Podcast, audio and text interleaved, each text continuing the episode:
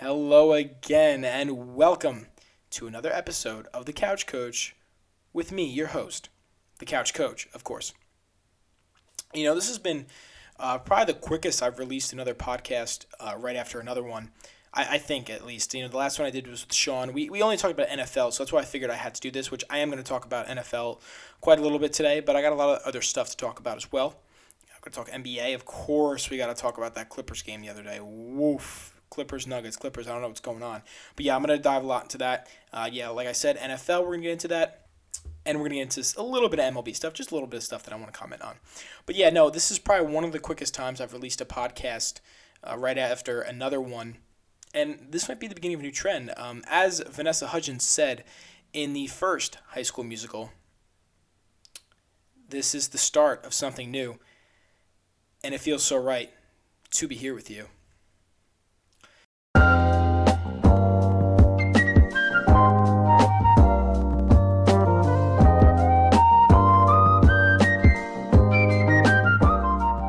So, as I said, first thing that we are going to talk about today is that Clippers game. Whoa, that was insane. That whole series was nuts. The Denver Nuggets actually have been insane. First, bouncing back, coming back from a 3 1 lead, which is incredibly hard in the NBA playoffs to do. That's like unprecedented. But they came back from it not once, but twice. First, they did it against the Jazz. Um, they came back. T- Jamal Murray just exploded. Um, and I believe it was game six of the series between the Nuggets and the Jazz absolutely exploded, went off. Um, he outdid Jamal uh, Donovan Mitchell, which is extremely hard to do. And that's not to say Donovan Mitchell had a bad performance either. Uh, Jamal Murray just played literally out of his mind. In this series, you know, the Clippers, a lot of people had the Clippers. I think a lot of people had the Clippers having a chance to beat the Lakers. Uh, just because of, you know Kawhi, obviously PG, you know he was playing like pandemic Pete. Um, people still had them. You know Pat Bev, great defenseman, even though he's kind of a kind of a jerk um, to put it to put it nicely. Montrezl Harrell's been playing great, but yeah, wow, the Nuggets came back, like I said, three one lead and won. Wow, Nikola Jokic went off. Guy had a triple double, and you know what? Let me pull up. Let me pull up that stat line real quick of the Nuggets game. Let's talk about no, uh, Nikola Jokic.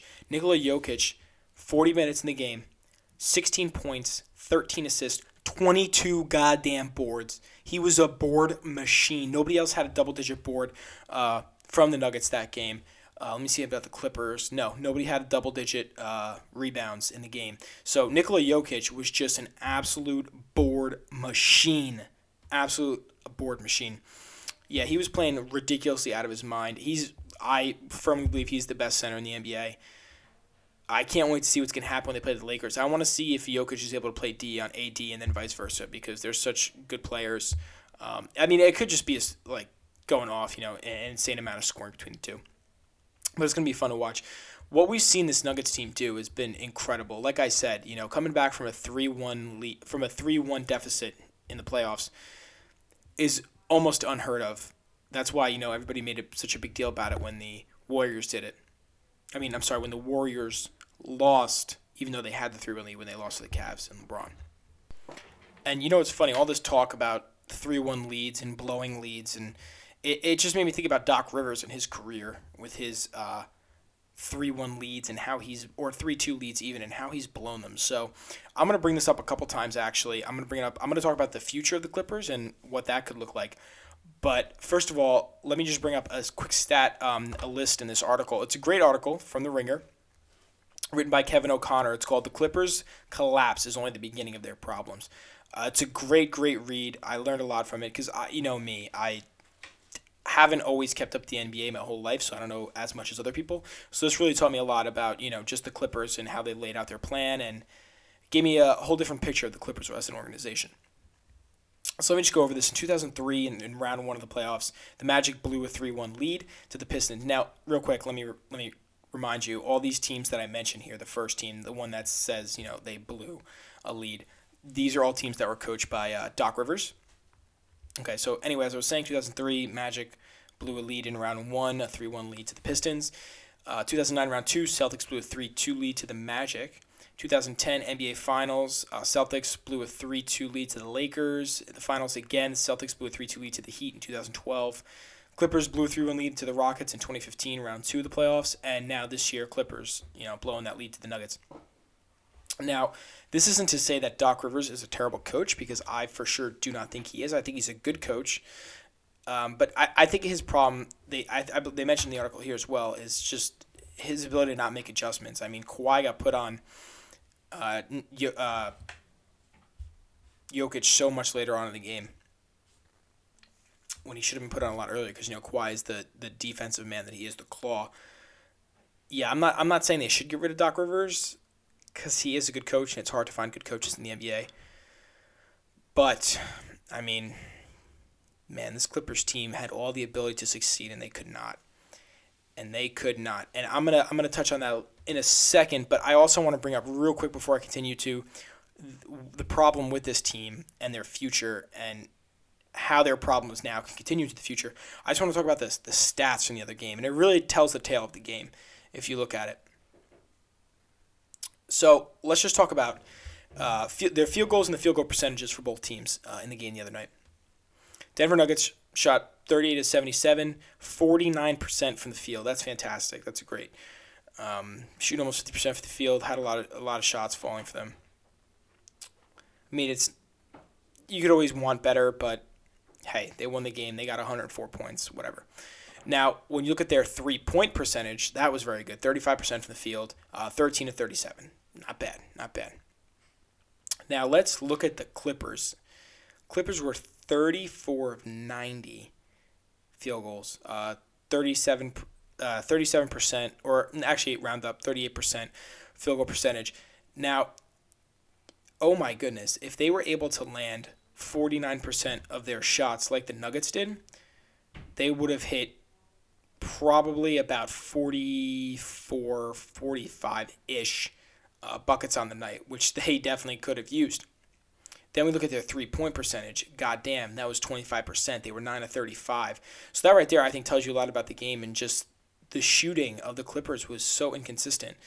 I mean, a lot of people were making fun of Paul George. He pulled up open threes. He so many times and just missed all the time, bricked it. The one side he hit the, the goddamn side of the backboard.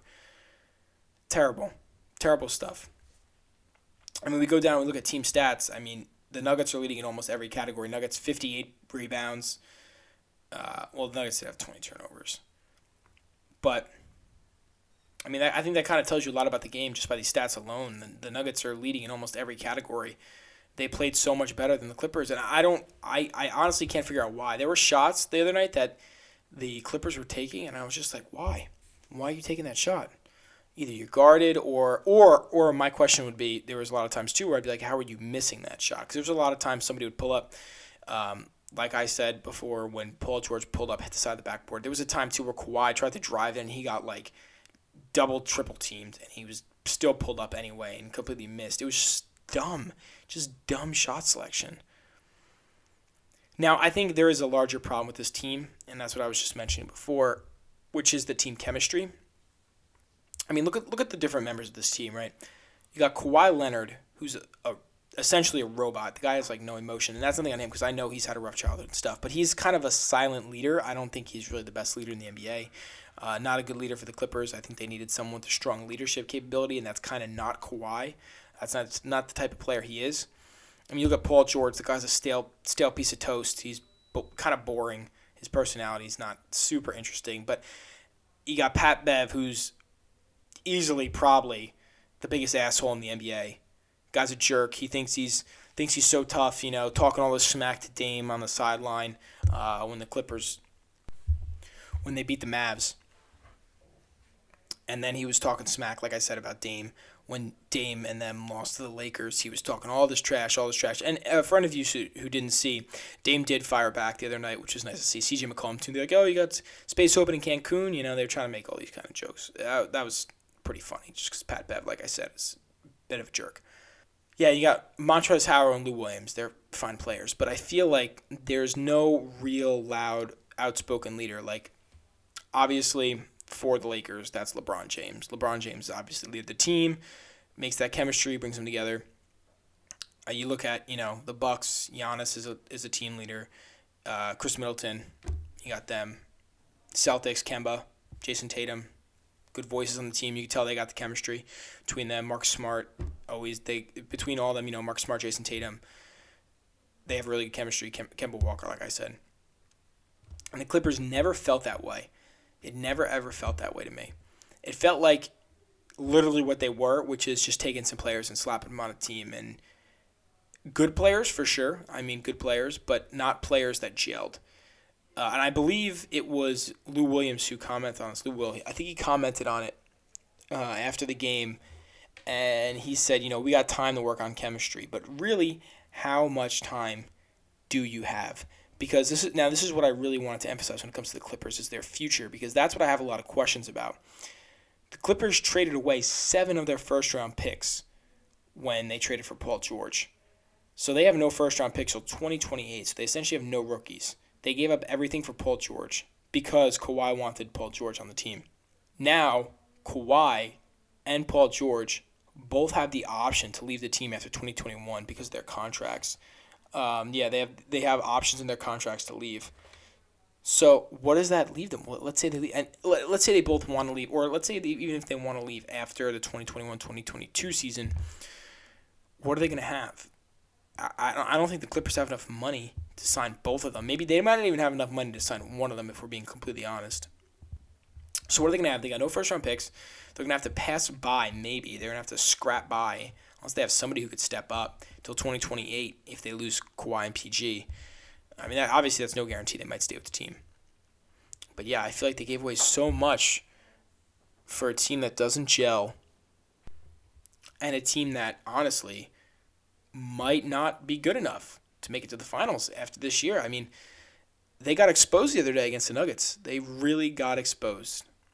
They looked like they didn't want to play. Apparently, they were getting gassed. I don't know how they were getting gassed. I mean, they didn't really play that long. They were getting so tired, though, allegedly. It came out afterwards. Man, this team, what a disappointment. They thought they could just slap a couple players together and make it work. Now, you got to have the chemistry, you know what I'm saying? You got to have that chemistry. And I really think that was the biggest problem with the Clippers. And I, I really don't know how they're going to move on from here. I guess, you know, you still got another year. So this is all, you know, probably a little too much doomsday talk. You know, Clippers are over for years, you know. And, and that's that's definitely a possibility. Just because the West is so competitive and it's only getting more competitive. I mean, we saw we saw OKC, what they did with what nobody thought they could make it that far with people projecting them to be terrible this year and they made it to the playoffs and they played extremely extremely well they almost beat the rockets you know Rockets, I mean, they're they're always in the conversation, even though I don't know how they're gonna do now that they lost Mike D'Antoni. Um, they still need a big man, somebody. I don't know. I still can't figure out why they traded Clint Capela. Um, they have PJ Tucker, but he's no, he's no real big defensive man. Of course, you got the Lakers, always in there. Now you got the Nuggets, who look like a fantastic team. They can be for years. So yeah, I just don't know. I that's with the with the West staying and getting more competitive as it is, I just don't know the future of the Clippers. I, and that's not always a bad thing because you know it's it's hard to tell, especially like I said with the competitive West in the way that it is, you know. But yeah, I don't. Uh, the fact that I'm never a guy who likes to trade away all your picks. I'm actually a fan. I, I know the NBA is a little different than the NFL, but especially when it comes to the NFL, I'm always a fan of draft capital and getting your future built up. I'm never always a fan of getting rid of all your picks. Uh, in the NBA, I know picks a little bit more hit or miss uh, in the first round, but still, I don't know. I think you always got to build that foundation for the future, man. Uh, the NBA is weird. So this is a weird conundrum, actually. I just want to bring this up. There's a weird conundrum paradox thing that I have with the NBA, where like you know, you'll trade away picks or you'll trade away trade away a rookie that you have who's maybe not playing at his best talent. Like so, for example, is Lonzo Ball. Now, I'm not saying and, and Brandon Ingram and maybe D'Angelo Russell is actually a better example. I think now D'Angelo Russell is not the best player in the NBA by any means. He's talented for sure, but for example, this is now this is just gonna be a hypothetical argument here. Let's say D'Angelo Russell, you know, he's bounced around between some different teams. Let's say he goes to a team, gets hot, becomes insane because you know a lot of basketball players hit their hit their prime, you know, 20, 29, 30, 31, whatever, 32. Hit their prime. Let's just say for for the sake of argumentation that that happens to D'Angelo Russell becomes an absolute beast. Okay. He was on the Lakers, he went to the Nets, right? So the Lakers got rid of him when they got Lonzo. And then they went on and got rid of Lonzo and Brandon Ingram, their two young guys, for LeBron James. When LeBron James wanted AD, they got rid of, you know, Lonzo and Brandon Ingram. Now, let's say Lonzo and Brandon Ingram, again, for the sake of argumentation, they start to heat up and they get really because Brandon Ingram I do like. Lonzo's not that great, but Brandon Ingram I like. Let's say that they start to become really solid and they become superstars. It's so weird to me because then other teams want a superstar and like will trade for that, but they could have had that superstar if they just waited for their young guys to develop. You know, trust the process, all that. So that's something to me that's like weird with the NBA. Like in the NFL, you see a lot of letting your rookies develop and grow up. And I guess it's a little harder in the NBA just because players come out of the first year of college, where in football, you have to at least do three years. So you usually get guys that are a little bit more experienced in football that can plug in right away. But uh, yeah, I, I, I don't know. It's always been a weird thing to me. Like, why would you trade away a young guy who can develop and be really good for you in the next few years? You trade him away, and then he becomes really good on another team, and then you want a superstar like that. I, I just don't. And then you trade your young guy for that superstar, and then like it, the cycle just rinse, wash, and repeat. So that's always a problem I've had with the NBA, and just something I think about sometimes. Now, honestly, this could be coming from me, who's you know, like I said, not super versed in the NBA, and just the history and all the players. Um, but yeah, no, that's just something I've, I've I've thought about a lot, and I've actually never. I feel like I've never. I, I have brought it up to friends before, but I'm glad I mentioned it on here because I, if anybody has an, a thought on this that you want to bring up uh, feel free to tell me your, your response and your, give me some feedback on this. But yeah, I don't know. Just a problem I've always had with the NBA. I guess real quick, I'll mention I might as well since I'm talking NBA and NBA playoffs. I might as well talk about the Heat and the Celtics. Uh, Kemba, Jesus Christ, can the guy put up more points than like six? It's terrible. Oh my God, he's I think he's averaging 12 points a game. I want to say I think it's something like that. He's been so so not I, I don't even want to say bad, but not doing anything. He's just been so I, I don't even know I don't I don't I don't want to say invisible because I feel like that's not a good word for it. Just not a factor. There you go. Not a, he's not been not a factor. He's been a non-factor this whole time. I mean, like Jayson Tatum's doing well. Mark Smart's been playing really great. I actually feel like, uh, you know, the Toon Squad from Space Jam. Uh, Mark Smart got a hold of that basketball took Kemba's powers, took Kemba's abilities, just sapped that sapped that stuff right away and gave it to himself. Not to say Mark Smart is bad either. Marcus Smart's playing as mine, and Kemba's getting like five points a game. It's terrible to watch. Uh, but the Boston Celtics are a fun team. They definitely have a chance to go. I think no matter what, they're gonna it's gonna go to Game Seven between the Celtics and the uh, Heat because the Heat. Jesus Christ, are they playing out of their mind? Right? They're, they're they're no pun intended here, but the Heat are hot. The Heat are really hot. Jimmy Butler is playing out of his mind. I it was at the end of the game the other day in, the, in game one. Jimmy Butler did like a nice like move in the paint, and uh, I think he got an and one for it, and he made the bucket. It was like insane. It was like in clutch time. I think it was to put them up by. It would so if if it was just a bucket without the foul, would have put them up by one. But he got the he got the foul charge on him, and he, they went up by two, um, with like no time left. No time left and Bam Adebayo. Oh my God, that block! That block was something else. That block was something else. Now you know they call him, they call him Bam. That's actually his name though. So, but yeah, it's a good name for him because he stuffed Jayson Tatum. It was almost an in, insane poster by Jayson Tatum. Jayson Tatum went up and looked like he was about to yam that big bad Larry into the net, but Bam was like, nah, nah, I'm not ended up. I'm not ended up on Sports Center because I was postered. I'm ended up on Sports Center because I'm gonna stuff you. I'm gonna take that ball right out of your goddamn hands and I'm gonna seal this game. And that's exactly what he did, and it was incredible. And I love watching the Heat because they're so much fun. And I feel like nobody had this expectation for them, which is really cool too. That's why I liked. Okay, it was fun watching OKC too because I, I love when nobody has an expect a high expectation for a team, and they still like perform super well. That's so much fun. So much fun. But yeah, Heat Celtics. It's probably gonna go to Game Seven. Um, we'll see. It depends. If hopefully, hopefully Kemba finds a way to heat up. If Kemba finds a way to heat up and he could play as hot as Mark Smart has and like Jayson Tatum, they're they're probably gonna win the series. But if the Heat can keep that momentum and everybody plays at the caliber that they are playing at right now, wow! Imagine if the Heat went to the finals. They could. They really could. They be. I mean, they won game one. Who's to say they can't win three more games, right? So we'll see though. We'll see. I would love. This is just. I don't. This is not gonna happen because I don't think the Nuggets are gonna beat the Lakers. But if the Nuggets win and the Heat win, imagine a Nuggets Heat finals. Like who would have thought? Actually, who would have thought? People were thinking, you know, Bucks, Bucks Lakers, Bucks Clippers. Um, but uh, damn, was like Heat Nuggets? That'd be insane. I don't. That's not gonna happen though. Pro- it's probably gonna be Celtics Lakers. I hope something insane happens. Oh, this is a good question actually. If the Nuggets are able to beat the Lakers, does that take away uh, from, or does does that take something I guess away from the Clippers in the sense that Actually, hold on. Let me rephrase this. Does it give the Clippers a little bit more credibility for why they lost? Does it make it a little bit more reasonable and not as like, oh my God, the Clippers lost to the Nuggets that they should have easily won because they blew a lead? If the Nuggets win against the Lakers, I think that adds some credibility, right? I think that, I think that adds some reasonableness to why the Clippers lost because you're like, all right, well then the Lakers lost with LeBron and AD and they're obviously the best team. That makes sense. Uh, but we'll see. We'll see what happens. I, I like I said, I, the Nuggets are probably gonna win. Nuggets are probably gonna win that. Um, wait, no, I'm sorry. The Lakers are probably gonna win that. Yeah, sorry. That was see that was what. Imagine if I was right. I just said that by accident. Um, but maybe I, maybe I get it right. Who knows? Who knows? That's my bold take. Nuggets win. Nuggets in four. No, it's like I'm kidding. Probably Lakers in six, or maybe even Lakers in five. To be honest, it could just be Lakers in five. I hope the Nuggets at least get a win. It's not a sweep. We'll see though. We'll see. We'll see if play, playoff Bron comes to play. We'll see if AD comes to play. Should be a whole whole lot of fun to watch. But I think it's enough NBA.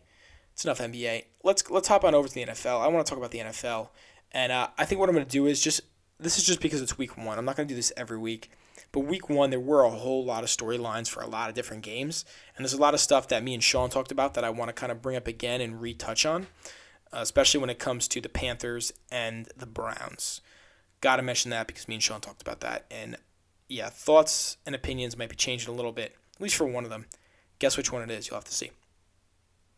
But let's start talking about some of these NFL games, some of their storylines. I'm, I'm going to talk about most of the games, at least for a little bit. I'm just going to do a quick, brief talk about my opinions for a storyline or a narrative uh, from most of the games. There's some where I was like, eh, you know, like Steelers game, eh, whatever. Um, but yeah, let, let's let's get right into it. So I guess the first uh, game that I'll talk about has got to be the first game of the NFL season. That's the game with the Chiefs and the Texans when they played each other. Now, I didn't really expect big things from the Texans. Um, obviously, they lost DeAndre Hopkins. I think Bill O'Brien kind of doesn't know what he's doing. They traded, you know, DeAndre Hopkins at a pick for David Johnson, right? Washed. Guy can't stay healthy. He's really not that good. He used to be an animal, but yeah, he's not what he used to be. Really, though, I, I'm not necessarily don't want to talk about the game because there's not much to talk about when it comes to the actual game. I think everybody kind of knew the Chiefs were going to win. I was kind of hoping the Texans did just because Chiefs are my division, but I, I knew the Chiefs were going to win. Um, but yeah, that's that's not what I want to talk about really. What I want to talk about is what happened before the game because that's what a lot of people were talking about. Um, for those of you who don't know, Chiefs stayed on the field for the national anthem. Texans stayed in the uh, locker room. But when the national anthem was over, they had a moment of silence and a moment of unity that Deshaun Watson and Patrick Mahomes came together. They came up the idea came up with the idea together. And it was like players from both teams, they all like locked arms and faced each other and had, like I said, a moment of silence. Um, and there were boos a little bit. So I didn't hear it actually when I watched it the first time. I did not hear it, but I went on Twitter and I saw people were like, "Whoa, they're they're booing, they're booing," and I watched some videos now. I don't know if it, you just had to crank up the volume um, maybe I just didn't notice it the first time. If it did happen, if it didn't happen, I'm, I'm pretty sure it, it did happen. I just didn't hear it, so that's that's my bad. It's my my bad on that. But yeah, I mean, this was a lot of talk, and people were complaining about it, and this and that, and there was some not really arguments on Twitter, but people were complaining about you know the fans in general, uh, and I actually kind of agree with what people were saying. I, I didn't really see any reason to boo. I actually thought Deshaun Watson, I think, said it after the game um, or maybe it was maybe it was Patrick Mahomes, or it was one of them. One, one of the maybe maybe it was Travis Kelce because I know they all commented on what happened. But to be completely honest, I, I thought it was good. They separated themselves from the national anthem, um, which is what people usually have the biggest problem with, is that they you know people say that they're protesting the national anthem by kneeling and not respecting the flag or the military of the country. And I think they did a good job of trying to get away from that and showing people, hey, it's not about disrespecting the country; it's about something else. Um, so I, I was I was on board with it, and I thought it was nice. It was a moment of silence. Uh, some people to boo. I mean, come on, seriously. Now it might not have been the whole stadium because it didn't sound like the whole stadium, in my opinion. Um, it's just that there were probably a lot less fans there, so a handful of them were probably booing, and it just sounded a lot louder because, like I said, you know, not many fans. If there, if the stadium was full, you probably wouldn't have heard as many boos. I personally think. I would hope not. Jeez, but yeah, no, I, I just don't really see why there was a reason to boo in that in that situation because they weren't disrespecting the flag or anything. They were just standing up for something that they personally thought. And it's hard it's hard for me to say you can't do that because I don't know how they grew up and what their childhood was like. Like I was reading a fantastic article actually written by Josh Jacobs about his childhood and how, you know, when he first started running, it was when uh, he was getting shot at and he had to run through people's backyards and he ran for 10 blocks full speed and full sprint. I never had experienced that. Thank God I didn't, but there are people who there are kids who have to experience that, and I think I'll never know what that's like. Um, and yeah, I, I, I that's why it's kind of hard for me. I personally believe to comment on it um, in the way that you know to, to condemn them because, like I said, you know, I don't really know, but I think they did a good job. I I was kind of on board with it. Like I said, it they weren't trying to disrespect the flag at that moment, and they they weren't because there was no flag, no national anthem being played. It was just the players just having a moment of unity um, together, standing up for what they believe in, and I, I was down with it. So yeah, I, I kind of I could and could not believe that people were booing. I, I part of me didn't want to uh, did does want to be surprised, but that's that's what I'll say. Yeah, part of me did want to be surprised, but I I kind of wasn't. I kind of figured that was going to happen. But yeah, um, no, I didn't really pay attention to what happened during the other games, but I didn't really hear anything about it either. Uh, I know some players kneeled, some players, some teams didn't come out to the locker room, some players stood. I one thing I will say, uh, the, on Twitter there was an image going around of Jared Goff standing and all of his players kneeling around him. Somebody was like, "Oh, this is this is all you need to know." In reality, I mean, there were other players standing and there were other players kneeling and they were all supporting of each other. It's just some of them decided to stand, some of them decided to kneel, but they were all in support of the same goal and the same idea. So yeah, just don't always listen to what the media says. Is kind of what I, what I'm, where I'm going with that. Um, don't listen to people who try to spread their ideals on Twitter and stuff when you know they, they kind of bend the picture or bend the information a little bit. But yeah, no, I, I, like I said, just to go back to the Chiefs, I, I was on board with that. I, I didn't really see anything wrong with it. I didn't see a reason to boo. But that's just me personally. I know other people might feel different about it, and that's all right. But that's just me personally. I'm just sharing my feelings on that. All right, so let's move on. I'm just gonna go down. I, I wrote a whole list of the stuff I want to talk about uh, for these games. First one I want to talk about is Adam Gase. God, that guy needs to be fired and fired ASAP. First of all, I don't even know why he got a job in New York. Okay, the guy coached a team, a Dolphins team that was like four and twelve, I believe, when he got fired. It was oh my God, why would you want that guy? I don't even know if I'd take him as a coordinator. Might as well a head coach, and the Jets signed him as a head coach. He was gonna he signed Le'Veon Bell. He didn't even want him. He was gonna get rid of Le'Veon Bell. He made Jamal Adams want to leave, which Jamal Adams was kind of at fault with that too. If you're curious to what me or my friend Sean thought about that, just go on back to our former podcast where we talked about Jamal Adams. Uh, it was about one. It was about the three podcasts ago. Th- yeah, I think it was like the third one ago that we did. So three podcasts back, and that's the one. But yeah, he made Jamal Adams want to quit. I mean, who would want to sign with the Jets at this point? They suck. You know, I guess there, some stuff is out of their control. Like C.J. Mosley got hurt. But I mean, if I was a player, I don't think I'd want to sign with the Jets. Come on, you got Adam Gase as your coach. The owner really isn't that, that great of an owner either. Yeah, I, I just don't know how Adam, Adam Gase has a job. If I was the owner or the GM of that team, if I was the owner, actually, I'm sorry, the owner, I'd be down there uh, firing Adam Gase immediately not even wait until the season ends. He's getting fired immediately. They have talent on that team. Now, it's not the best team in the league, all right, but they're good enough to be at least average, to be at least average and compete with their division. Now, they're not going to be able to compete with the Bills, I don't think, because the Bills are just really great on defense and offense.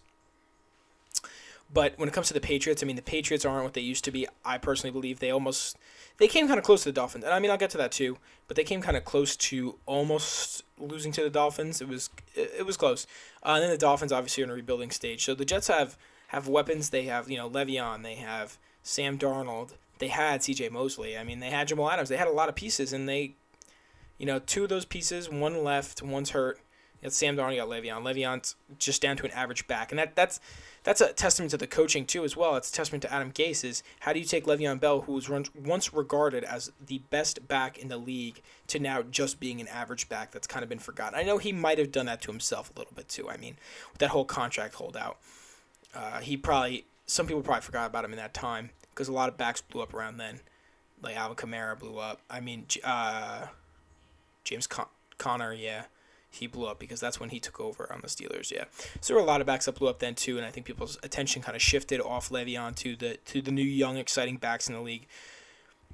But still, I mean, you got Le'Veon, who's a guy who knows how to really run the football, who knows his vision is incredible. He's really patient runner. He's such a unique runner because he's really is patient for when there's an opening, and he really does this thing where he like pauses, finds it, and then he's gone. It's so impressive to watch. It's so fun to watch, and the fact that you're not using him the right way, and you're not really he's not doing exceptional things in your team, is really just uh, like I said, a testament to the type of coach that Adam Gase is, which, which is a terrible coach, and he should be fired. He should be fired immediately, and if he's fired, he should never get a job in the NFL again. Maybe, maybe as a coordinator, and that's a big maybe. I, I wouldn't even if I was a, an owner, I would not sign him as a coordinator. Not at all. What would you even make him a coordinator of? How how not to how not to suck as a coach. It's the only job he'd be good at, right? Teaching people how to not suck as a coach, because all he'd have to tell them is, look at what I did and uh, do the complete opposite, right? So yeah, Adam Gase, no, no, he should be gone. Uh, Aaron Rodgers, wow, did you see that Packers game? My my man went off, and I think he was a little pissed because of the uh, front staff of the Packers, the GM and all them, and the scouting teams and all, and the uh, draft that they had, which, mind you, was probably one of the worst drafts I've ever seen being uh, Julian Love. Uh, they got a running back in the second. Uh, his name escapes me now, uh, but I know they got a running back in the second. They went out and they got uh, some tight end as well. Like, dude, and they the tight end they're making him a fullback. They're making him a fullback. Oh my god. Um, here, AJ Dillon. I that's that's who they got, I believe. Um, in the draft this year, and they already have Aaron Jones and Jamaal Williams. Two fantastic backs. Literally two fantastic backs. So yeah, I just don't know what they were doing. And if I was Aaron Rodgers, I'd be pissed because they didn't get a wide receiver, and that's the one thing everyone said that Aaron Rodgers needed, and that's the one thing that I thought that they were going to grab first round right away. No, they went Julian Love. So I think Aaron Rodgers felt a little disrespected by all that, and he was a little pissed about that. So here, I'm just going to read you a stat line for that game because it was pretty incredible. 32 of 44, he threw for 364 yards. His uh, four touchdowns, 300. He had almost 400 yards and four touchdowns.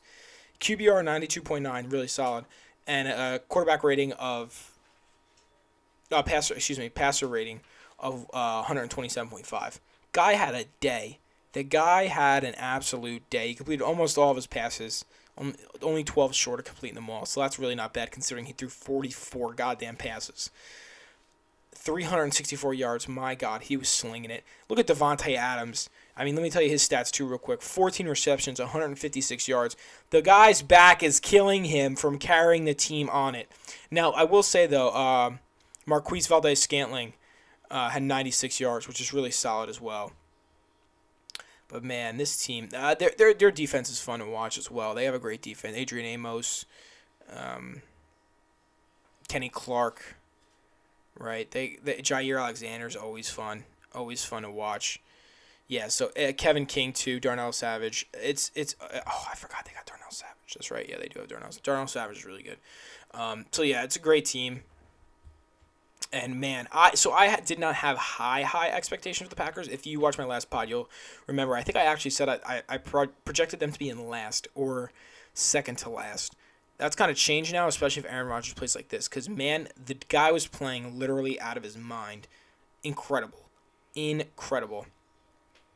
And I, have always liked Aaron Rodgers. I've always loved the type of passer he is. Now, I don't like his personality because I think he's a bit of a a bit of a jerk, to put it nicely. Um, he never seems like he's a f- not a not not a fun guy to hang out with. I wouldn't say. He, he just seems like he's not just it's so easy to be to rub him the wrong way. That's what it seems like. Like he doesn't want to be deal with anybody, which I maybe I get, you know, if you're that famous. But yeah, he always seemed like kind of a jerk, a little arrogant. Yeah, I've never been a big A Rod fan personality wise, but big, big fan of him play wise. He is one of the most skilled quarterbacks I've ever seen. Him and Drew Brees are probably some of the best talent quarterbacks I've ever seen. And that, that's the difference when people say Tom Brady's the best quarterback in the league, in my opinion, because I think Tom Brady sure has the the stats and the history, being you know his Super Bowls and all that, but he just flourished in a system that really suited him because he is somewhat of a system quarterback, in my opinion. And I'll get to Tom Brady in a little bit.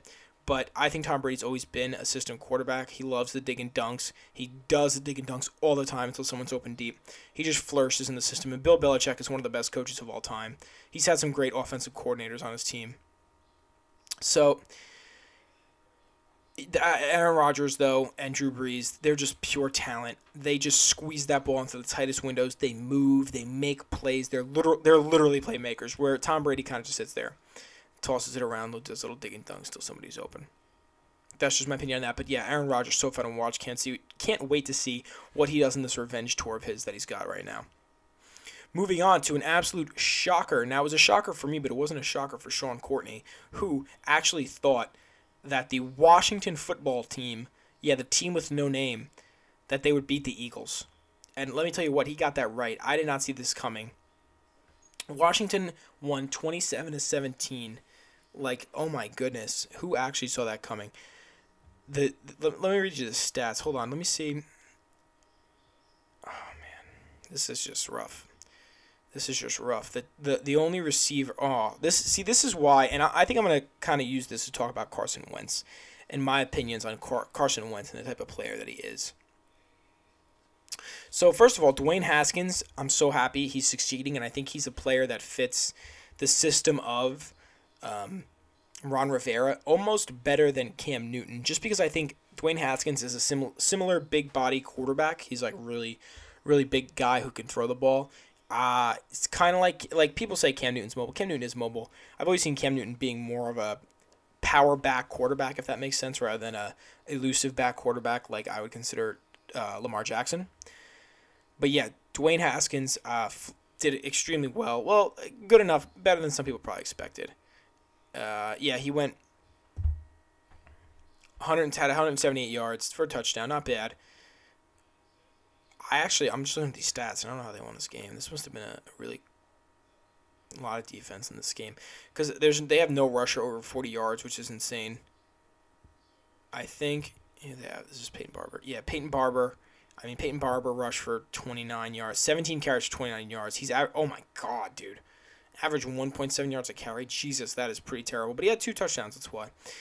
Uh, yes, yeah, so they were they were moving the ball all right. Uh, they're not going to have a great season, but happy to see them win, I guess, because they not because of their owner. Like I'm not happy that the owner is probably happy, because um, yeah, I'm not a big fan of his. Of uh, Dan Snyder. not a big fan of Dan Snyder, but I am a fan of Ron Rivera of Jack Del Rio uh, former Raiders alumni Jack Del Rio, former head coach. Uh, and I like doing I like Dwayne Haskins. I feel like last year, in the past, he's kind of been uh, not cheated, but I feel like he's never been given a good enough shot to play to his abilities.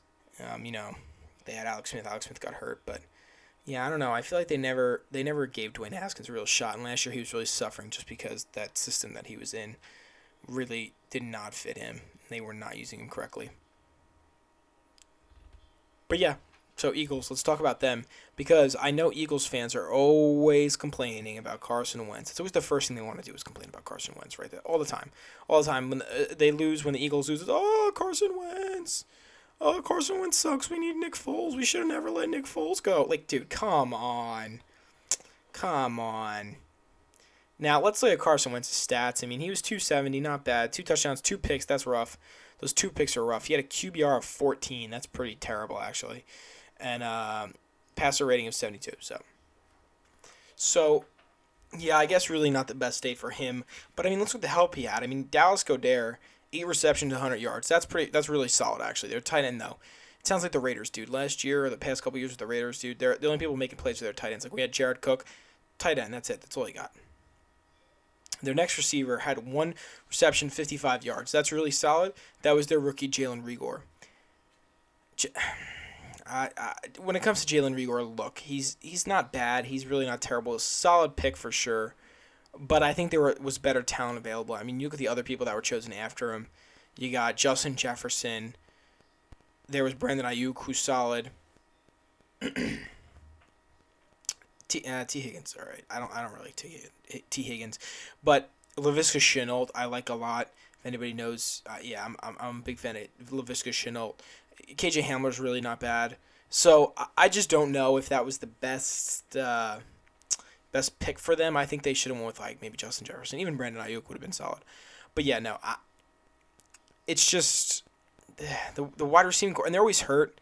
They're literally always hurt. This Eagles team, and that's the biggest problem with them. But Carson Wentz has nobody to throw to, and that's what I mean. Like, what what's the guy supposed to do? Seriously, he's got nobody to throw to. I mean, he's got DeSean Jackson, who's probably washed. Zach, Zach Ertz is a great target for him, Dallas Goedert, but Zach Ertz only had 18 yards. It's just what do you what do you even do? What do you even do if you're Carson Wentz? I don't think he should be getting this much of the blame. Uh, Carson Wentz, I think, had the one of the best years of his career last year. Let me see if I can pull up the stats real quick for his season last year. So yeah, in 2019, I mean, he threw for the most yards he ever threw in his career, 4,039. The closest he ever came was his rookie season when he threw 3,782. But yeah, 4,000 is really solid. Uh, when it came to touchdowns, 27. Uh, he's had 33, but 27 still a big jump up from 2018, where he kind of kind of dipped in progress a little bit. Interceptions only seven. That's real good considering 27 touchdowns. That's real good. I like that. So yeah, I mean, completion percentage as well, 63%, not terrible. And he had no no wide receivers last year. I don't. I think he was. I think the Eagles they were the only team without a receiver over a thousand yards. Because just because he had to throw to so many different people. So I I never think that Carson Wentz should get that blame. I get it. People thought he was overrated. I mean, people kind of treat Dak Prescott in the same way. I think they treat Carson Wentz as that.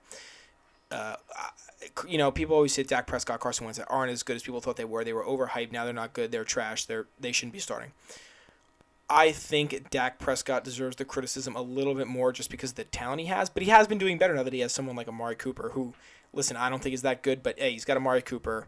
Even, even they did lose the other day, but yeah, I mean, they have Amari Cooper. They have solid wide receivers. They, he has Zeke. Carson Wentz, dude, has like no one, no one anymore to throw to besides Zach Ertz and Dallas Goedert.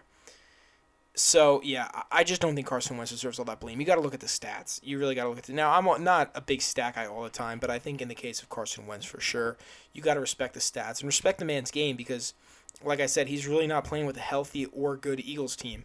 Uh, it's going to be easy for them to win the division if they want to. It, it always has been. Their real competition is always going to be the Cowboys in that division because the Redskins.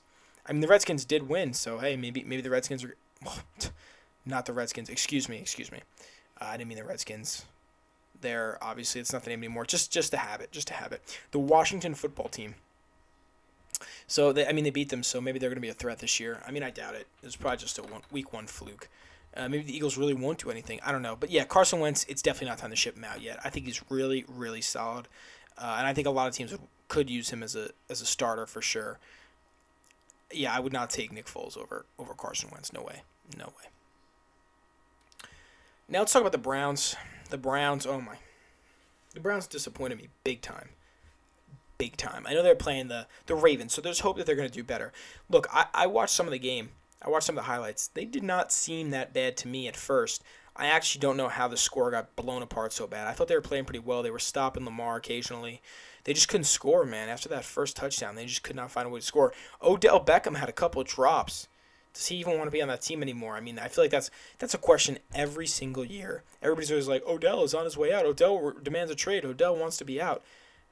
Enough, all right. Enough, unless he's actually going to do it. Let's let's be real here. I, I don't think he's going to do it. Maybe he's going to do it. Who knows what Odell? I mean, the guy apparently likes to get pooped on. So, yeah, weird weird stuff from Odell. I don't think he's in the right headspace. But listen, oh my God, the Browns disappointed me. I really want to see them do well. I really do. I'm hoping and I'm praying that they do better against Cincinnati, which by the time I post this will have been last night because I'm, I'm, recording this right now on a Thursday. So, yeah, Browns, you got to pick it up. If if you really lose to the to the Bengals, I'll be very disappointed. Which, as I'm recording this, I don't know, but I'll find out tomorrow. So we'll see as of when I post this. So weird weird time stuff there, but yeah, Browns, I hope you do better. You have all the weapons to do so. You have a solid, really solid defense. You have a really great offense, just great offensive weapons. Baker Mayfield, I know he had that pick early, but listen, I saw the pick. It wasn't necessarily his fault. I mean, come on, the ball came out of his receiver's hands, just about to hit the ground, and it was just a great catch. It was just a great catch by Marlon Humphrey. The Browns, hope you pick it up. I hope again that was a week one fluke. I hope, I hope, and the and the Ravens are probably what most people think is the best team in the league, behind the behind the Chiefs. So I don't want to look into it too much because you know week one team is a lot different than a week seventeen team. We all know that. You know, end of the season you got to well. Let me rephrase that. Week one team is different than a week thirteen team because sometimes week seventeen you know players get sit out and stuff the playoffs. But yeah, beginning of the season to the mid to the near end of the season is always going to be different. Always going to be different. You can't you can't expect a team to play like a team will never play in week one how they're going to play later on. And I firmly believe that. So Browns, please, I hope you do better. I want to see big things from you. Browns, you know what? Funny thing, actually, just doing a sim of Madden, just running the season. You know, I'm trying to rebuild the Texans. I was. I don't think I'm gonna do it anymore. They suck. But Browns won the Super Bowl, so hey, if you guys can repeat. I would love to see the Browns win the Super Bowl. It's not gonna happen either, just because of the Browns. Not even because they don't have the talent. It's just that they're the Browns. So anyway, that's enough talk about the Browns. I've probably said the word Browns about 500 times already. So let's keep moving on. I'm just going to talk about the Panthers and the Raiders real quick. I don't want to talk about the Raiders too much because that's my team. I don't want to seem biased, but they played really well. I hope to God their defense could play better because their pass rush was literally non-existent. Literally non-existent. Uh, I think what they were doing though was trying to play to stop McCaffrey.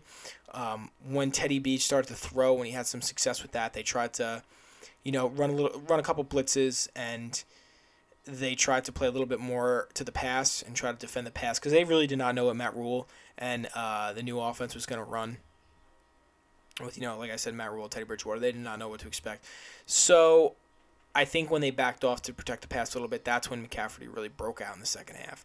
So hopefully, hey, hopefully their defense finds a better better luck when they play the Saints. Panthers though, Panthers didn't look too bad, and it could have just been the Raiders' defense that made them look like this. But listen, McCaffrey, the bell cow that he is, I think the best running back in the league easily.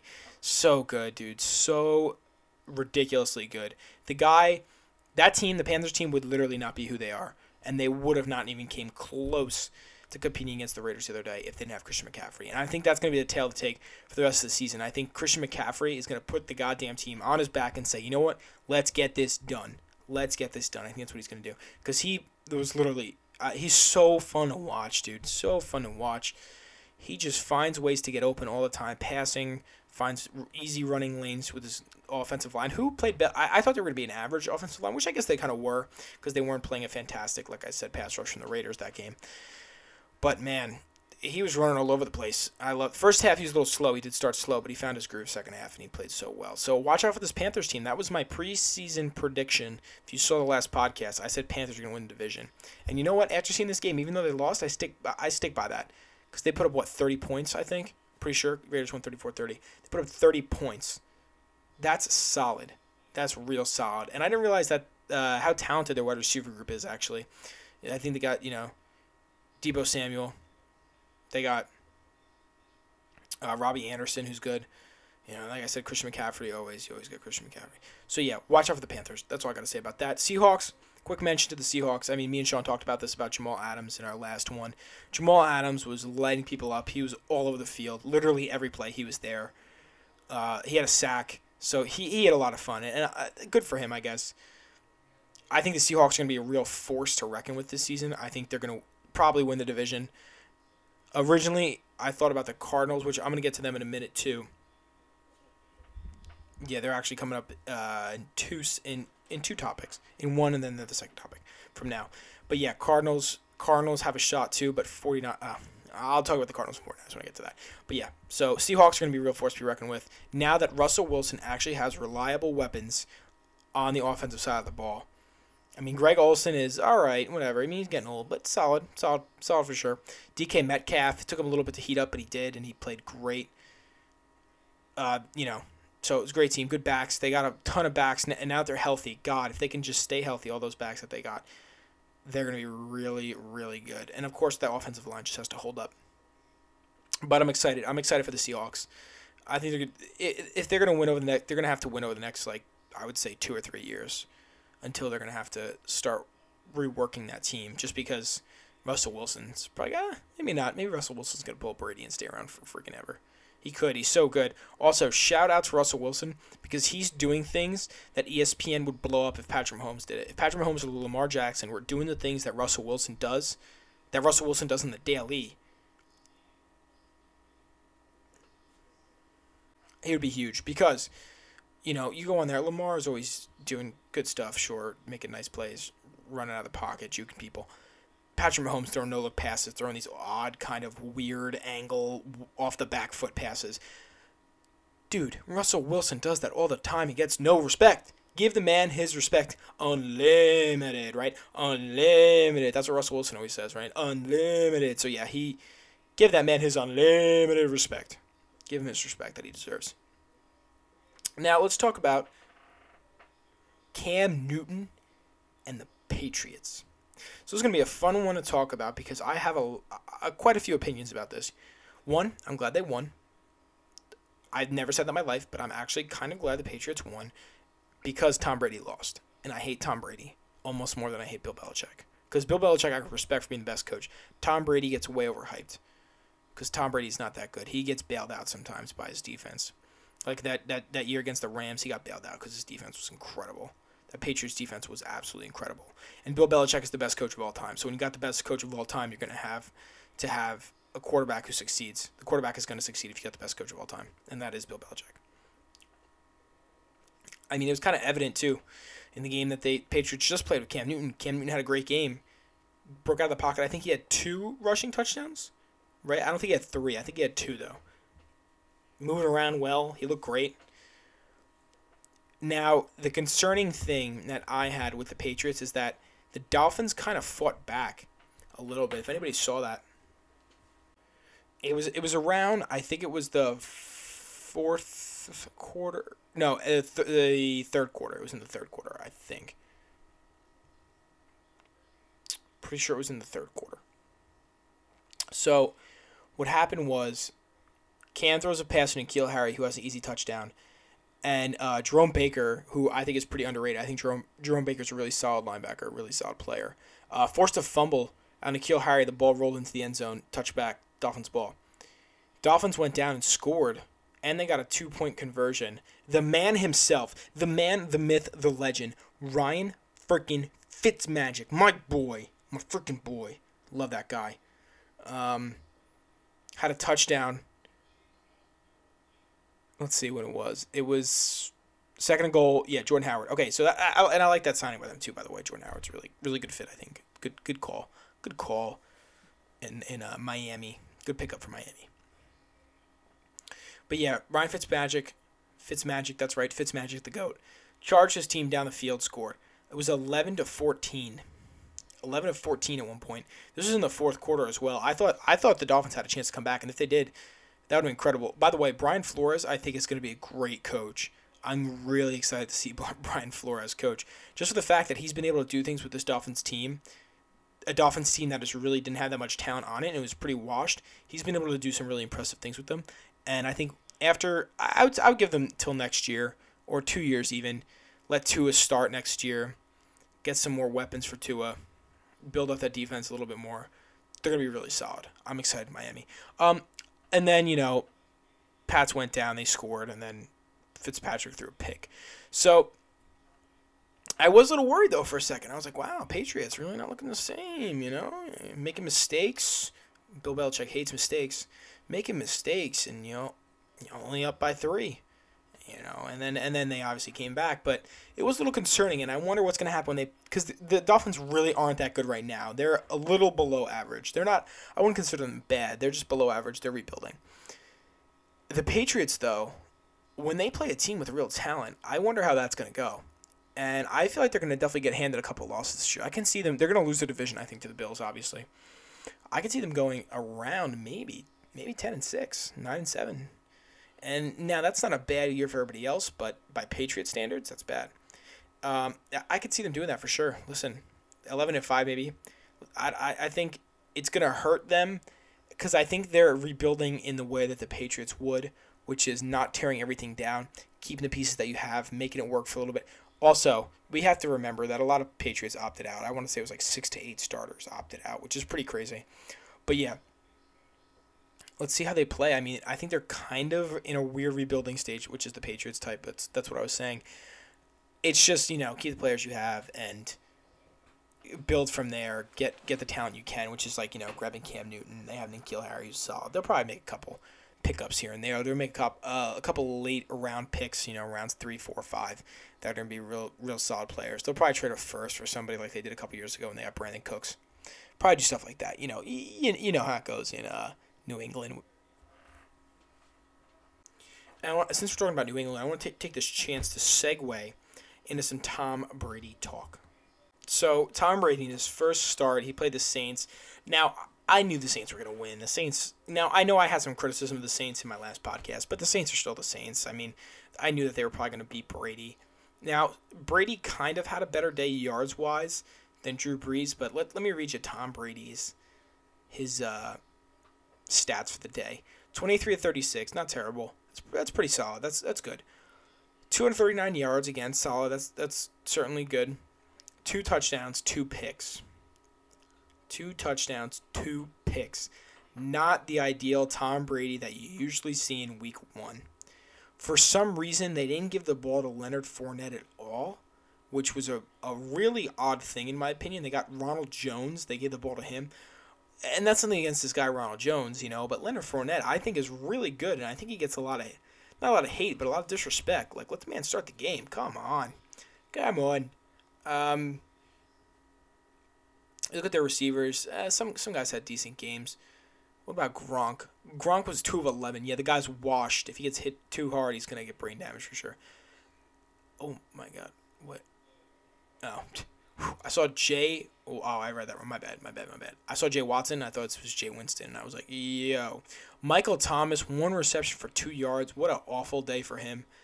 Chris Godwin, seventy nine yards. So yeah, uh, Scotty Miller, their wide receiver.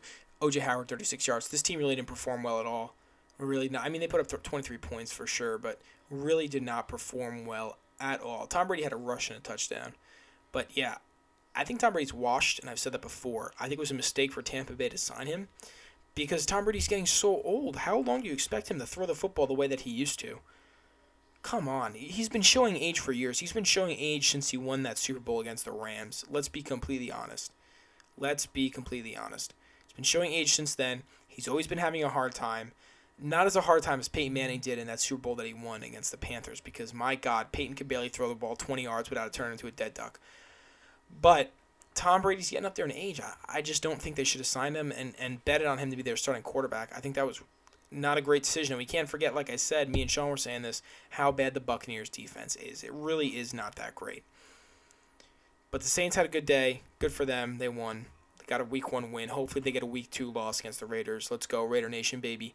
Uh, I uh, don't want to be too biased, but let's go Raiders. Michael Thomas is hurt, I think. So that's good for us. But yeah, Tom Brady. Look, Tom Brady, if you continue to have games like this for the rest of the season, it's just going to prove people like me right when I said that you were washed, and the only reason that you were as good as you are is because of Bill Belichick. We'll see if that proves to be true. I think that's exactly what's going to happen, but hey, let's wait and see. Let's wait and see. Uh, I, I push this back just because I was talking about the Patriots, but here you go. I'm going to talk about the Cardinals. Whoa, the Cardinals, right? Surprising. I think a lot of people didn't have high expectations for them, and I kind of did. I was actually really, like I said, considering picking them as the winners of their division. Yeah, over the Seahawks and over the 49ers. Right? Come on. I don't know. That's probably a little crazy. They, they're, I think they're going to come in second. Maybe. They're, I think they'll be at the 49ers. They're going to be at the Rams. Rams aren't that good. I don't know how they got that win against Cowboys. I'll get to that too. But let me read these stats to you because, my God. Kyler Murray ran for 91 yards and 12 rushes. He averaged 7 yards at carry. Goddamn, I see you, Kyler. DeAndre Hopkins paying his dues, I guess, uh, generously, generously coming forward and saying, you know what, you guys traded some stuff for me, right? Y- y'all, y'all really wanted me, right? I'm, I'm gonna show you how much I wanted to be here and get off that stupid team coached by Bill O'Brien, because Bill O'Brien is not a good coach. But he's like, you know what? Let me show up for y'all. Game one, week one. Let's make a splash. He went for 151 yards. Jesus, my guy, relax. Relax. 14 reception, 151 yards, averaging 10 yards. He didn't have a touchdown, which does suck, but he went off. Woo! Love to see it. Love to see it from you, DeAndre. Larry Fitz, I mean, 34 yards, but why even have to give it to somebody else? Why do you even have to give it to somebody else? You don't. You don't. And Kyler decided, you know what? I won't. I won't. He said, I'll give it to DeAndre the whole game. That's what he did with the 49ers. Ooh. Ooh. I think they are not going to be as good as they were. I think last year was their one year to win the Super Bowl. They lost it. I think Jimmy Garoppolo is overrated and overpaid. Listen, this will be all right probably, but I think this first loss to the Cardinals just shows that the type of team they are. They could be inconsistent, and I think they're going to have a hard time. Wow, Brandon I- is Brandon Aiyuk. Uh, Brandon Aiyuk might be hurt actually because I'm looking at the stats. He didn't get a catch or anything. I mean, maybe he didn't get open at all, but huh. I wonder. I gotta I gotta look that up. Sorry, I don't know that. I didn't didn't prep that in time. I like he might be actually. I, I don't know. Okay. Anyway, oh, that's another weird thing too. Did anybody notice how many inactives there were in Week One? Big name guys too. Big name players. A lot of rookies. A lot of rookie quarterbacks. I mean, I know they usually make a quarterback inactive, but still, it was weird to see. I mean, there were so many inactives, and I don't know why. I don't think a lot of them were hurt because of camp. I mean, maybe there was a lot of guys that were hurt. Right, week one, I feel like there were a lot of guys who came out mid game. Like Jesus, did you guys need the preseason games to ready your body up? I don't know. I don't know how that works. I never played in the preseason. I never played in an NFL game, so I don't think I'd really know. But moving on, I mentioned the Cowboys before, and let's let's stay in the in the West here, because I was some of the Cowboys, and I did mention the Rams. So the Cowboys uh, were winning that game, and they were playing well. Uh, actually, no, they're they're on their way to come back. That's what it was. I'm sorry. So the Rams were winning the game. Cowboys trying to come back, and they called a PI. They called a PI on Gallup. Now I watched this PI myself. My uncle actually told me about it, because I didn't watch the game. And I was like, oh, wow, the Rams actually won. Because I don't think the Rams are really that good of a team at all. But I will say Aaron Donald is an absolute beast. And let me let me just go off on that real quick before I get to the Cowboys. Aaron Donald was throwing around double teams and triple teams. Are you kidding me? The guy was he's got to be on something, dude. He's got to be on something. He's got to be got he's got the Infinity Stones or something. This guy was ridiculous. He's got to be on that Bane Venom. That Bane Venom. You know I'm talking about Batman fans. Bane the Venom. He's on it because he was throwing people around like they were nothing. Big, bad offensive linemen. The offensive linemen on the Cowboys, mind you, those bigums, throwing them like they were rag dolls. Jesus, I think he destroyed Zeke too. I think he like picked him up and threw him like three yards, four yards, five yards. Oh my god, dude, an animal. An absolute animal. So much fun to watch, seriously. Seriously, so much fun to watch. So yeah. Anyway, though, as I was saying, my uncle uncle told me, and he was like, "Yo, you got to see what happened. Like, tell me what you think about this pass interference." So I watched it, and man, that was a pretty bad call. It's football. You you gotta expect some grabbing. You gotta ex- expect a little bit of push, and they called this this call on Gallup where he had his right hand on the shoulder of. I think it was. I don't know if it was Jalen Ramsey. Actually, my memory fails me right now. I think it might have been Jalen Ramsey though. I think it was Ramsey gave him a little smallest nudge. It was nothing. It's the common. It happens in every reception in the NFL. Deep balls when you're running, you're trying to get that separation off your guy, and they called a PI, and the Cowboys ended up losing. I really wasn't a big fan of that. That just goes to show that refs, I mean, in this league are still not great, and they still don't know how to call pass interferences for the life of them. God, you got to get some new blood in there because some of these refs are god freaking awful, man. God awful. I know the NFL's always tried to make efforts to improve it, but it was a terrible call. Cowboys should have been able to go down and win the game. And I, I don't think that first loss is really telling of the Cowboys because I think they are going to win the division this year. So, but yeah, Rams, I mean, who knows? Maybe they are going to be a little bit better than I thought. Aaron Donald certainly is an absolute force, like I said. So yeah, weird, weird stuff. Weird stuff. Week one, expecting. You know, you always expect bad calls, but that was a bad call. So that that's everything I pretty much had slated to talk about when it came to the NFL. That was a lot of NFL stuff to talk about. I love I love talking NFL as I always say. This was that was just a recap of some of the storylines that I thought of that I want us to talk about from week 1 of the NFL. Now real quick, let's just talk a little little little little bit about baseball. What I want to talk about is it's going to be a little biased here now. Sorry about that. Ho- hopefully I got some Yankee fans in here that are listening. Yankees, they're gaining momentum again, thank God they were terrible. Let's be completely honest. Instead of the Bronx Bummers, they were the goddamn Bronx Bummers. Instead of the Bronx Bombers, yeah. Sorry, I think I gave myself I tongue twisted myself. Instead of the Bronx Bombers, they were the goddamn Bronx Bummers. Terrible, terrible to watch. Everybody's getting hurt. Gleyber's out hurt. Judge is out hurt. Stanton, as usual, no, so this shouldn't come as a surprise to anybody. He was out hurt. Gio Urshela was out hurt. They were running on fumes. This team, DJ LeMahieu got he was hurt. He was hurt too. Oh my God! Can anybody on the team stay healthy? You got Luke Voit running around the bases with a bum ankle. Poor guy. He's the only one healthy. And man, Gary Sanchez just sucks. I mean, he he might as well be hurt because he's useless. Finally, though, they're starting to come back. I mean, I know Gleyber's been out for the past few games, but uh, it's just been rest. I hope it's just rest, even though he missed like three or four games. It's just odd, but I, I'm sure he's fine. But Judge is back. Stanton is back. Now I know Stanton's game first game back. He went 0 for 4 with a walk, which kind of sucks. Nice job, Stanton. Way to make a big explosive back. Gio Urshela though had a huge game. I think he went three of four, and had a walk. He had a couple. He had a double or two. He was eating. Shout out, and I mentioned him before about ankle. Luke Voit. I love that man so much. I literally love that man so much. Guy's a king. Used to be a little chubby. Used to be on the heftier side. That's why I related to him. We both had our hernias around the same time, and we both got our hernias repaired at the same time. So shout out to my boy Luke. I feel like we're connected in some way, even though we're not. But he lost some weight. He's shaped up. Good for you, chubby guy. You lost some weight. I'm really proud of you, actually. And this is not being sarcastic at all. I was really proud of Luke Voit. Ever since he lost that weight, I feel like he's been balling out. He's actually the home run leader. I think he hit another home run yesterday or to no the, the game happened. The game might have happened the day today. I don't know, but he's got 19 home runs. He's the home run leader in the league, which is awesome. That's great because everybody, you know, who would think it was going to be Luke Voit? And Aaron Judge was on his way. He was leading early, early on this year in like you know, uh, August, July. I mean, yeah, in August he was leading until he got hurt. But my man Luke Voit said, "Hold on." Even though I got a bum ankle, I got us and us. So yeah, it's really awesome to see the Yanks heating up. Deivi Garcia is cool. Um, he's making his way into the lineup, and I know Paxton's out again. That might be a good thing. I wasn't always high on James Paxton. My buddy Bob, big fan of James Paxton. He always thought James Paxton was going to heat up like he was last year, towards the end of the year. But yeah, I think Deivi Garcia is a more solid starter for us in the future. And I know he has given up a couple runs, but he's a young young pitcher. Uh, he'll be solid. I mean, this this Yankees pitching rotation is probably better than what we've had last year. It definitely is. I mean, you got Gerrit Cole, Tanaka's playing pretty well. We got Deivi now. J Happ is you know he's J Happ, but what can you do about that? Thinking about next year though, real quick, the Yankees. Now I'm thinking about pitchers. This is going to be the Yankees pitching staff hopefully next year.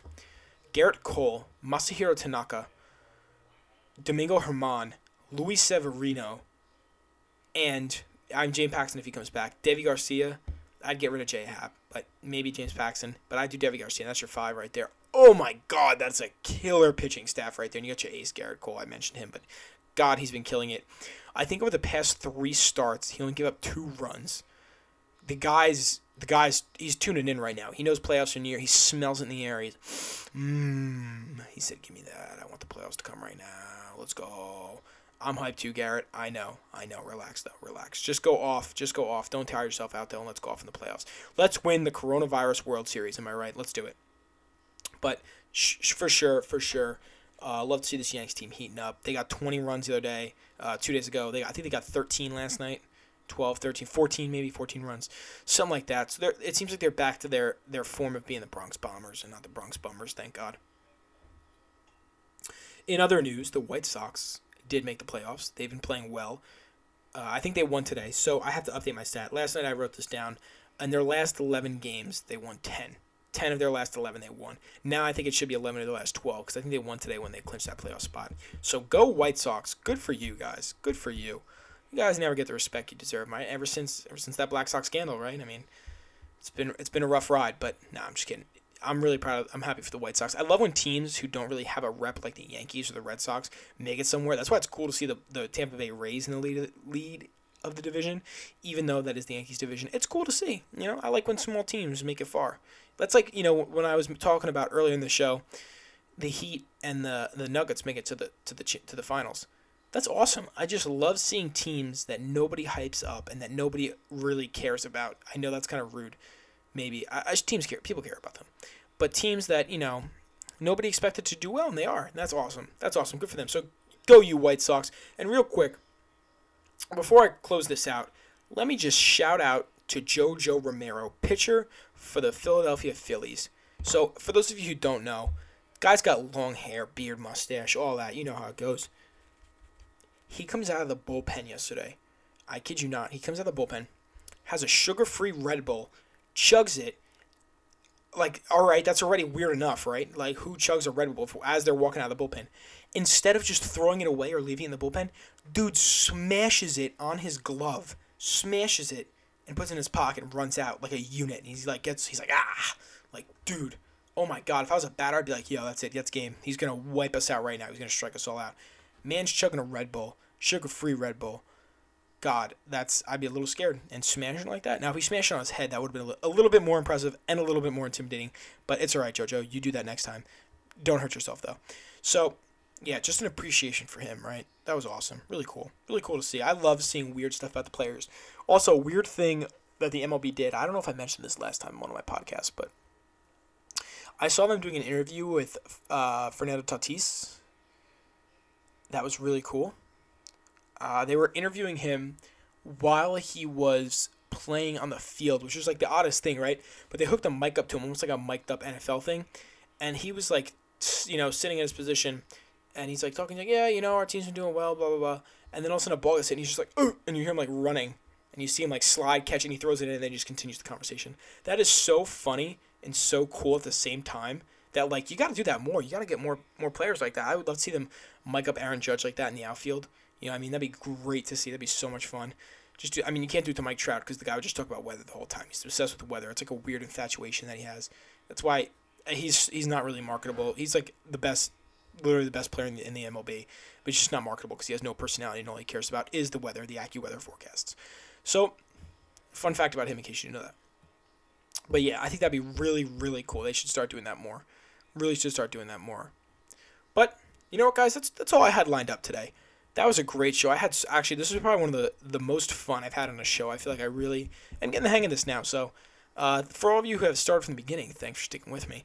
I think I'm like I said, I'm getting the hang of it, and doing a better job, not slipping over my words as much, having a lot more fun with it, having a lot more freedom with it. So it's a lot of fun. Thank you all for listening. Uh, I've mentioned this over the past two or three weeks. I think next guest I'm gonna have on. It's gonna be big. It's gonna be right after the Adesanya fight. Adesanya versus Acosta not this upcoming Saturday, but the Saturday after that. So September 26th, Adesanya v Acosta. They're gonna be fighting, and I'm gonna have my boy, my boy Dan O'Neill, coming on here from the hometown. We're gonna be breaking down the UFC. We're gonna be talking about that whole fight card. We're talking about Adesanya. We're talking about Acosta. We're gonna talk about uh, Gaethje versus Khabib and make our predictions for that. Probably gonna talk about a bunch of other stuff too when it comes to you know maybe we'll mention the NFL because he's an NFL guy. Maybe we'll talk about that. We'll see. Uh, you know what? You know what I'm gonna do? Nobody tell him this. Unless you, unless you're listening, Dan. I don't know if you are. I'm gonna ask him what he thinks about the Packers. We're gonna get him started on that. Maybe, maybe. So it's a little teaser. I don't know if I'm gonna do that or not. We'll see. We'll see. But stay tuned for that for sure because that's gonna be a really fun show. Dan knows a lot about the UFC. He loves it. He's always on them Reddit, those subreddits about the UFC, watching videos. He's always sending me videos. You know, go check out this fight. Check out this fight. Check out this fight. So for sure, stay tuned for that. Uh, like I said, thank you so much for listening. If you've been listening this whole time, uh, I really appreciate it. Uh, follow me on Twitter at Couch Coach Con, uh, spelled like you know Couch Coach Coach with K, and then Con C O N. So at Couch Coach Con, follow me on Twitter. Uh, stay up to date. I'm, I'm trying to get more regular with my posting, just random tweets about my opinions on things. Gonna try to do another article for there, maybe about the NBA, maybe about the Clippers. Um, maybe about the Heat actually, because Heat are so if the if the Heat win, or if they go up like 2 2-0 or three one or two uh, 3-0, I'll probably do even if they win the series, I'll do something on the Heat for sure. I might do something on the Nuggets as well. It's just about Jokic. So stay tuned for that too. Um, yeah, so definitely check out my website. Uh, if you follow me on Twitter, you'll see the link to my website if you want to check that out. And I'm trying to get better. I know I keep mentioning YouTube and how I'm trying to get stuff onto YouTube it's been a real learning process for me. I don't know how quickly I'm going to get it up there. It's just that I'm really trying to learn uh, Adobe After Effects uh, me and my friend, my housemate, have been working on it and working on trying to. I made an intro, but I have to figure out templates and how to make it look prettier when you're doing Zoom. Also, I'm I'm gonna try to get a webcam for myself soon, so that you can not only hear me, but you could also watch me on YouTube, and then that'll make it a lot easier too because it'll just look nice, and I'll have some fun content for the YouTube, and I'll throw in some templates and whatever. We'll we'll see how it goes. We'll see how it goes. Um, I don't make any promises though, but for sure, stay tuned for all of that. I'm super excited, super excited. This is so much fun doing all this. I just love talking about sports. So everyone, I said it about a thousand times, but thank you for coming here, and I hope to see you again pretty soon on the couch.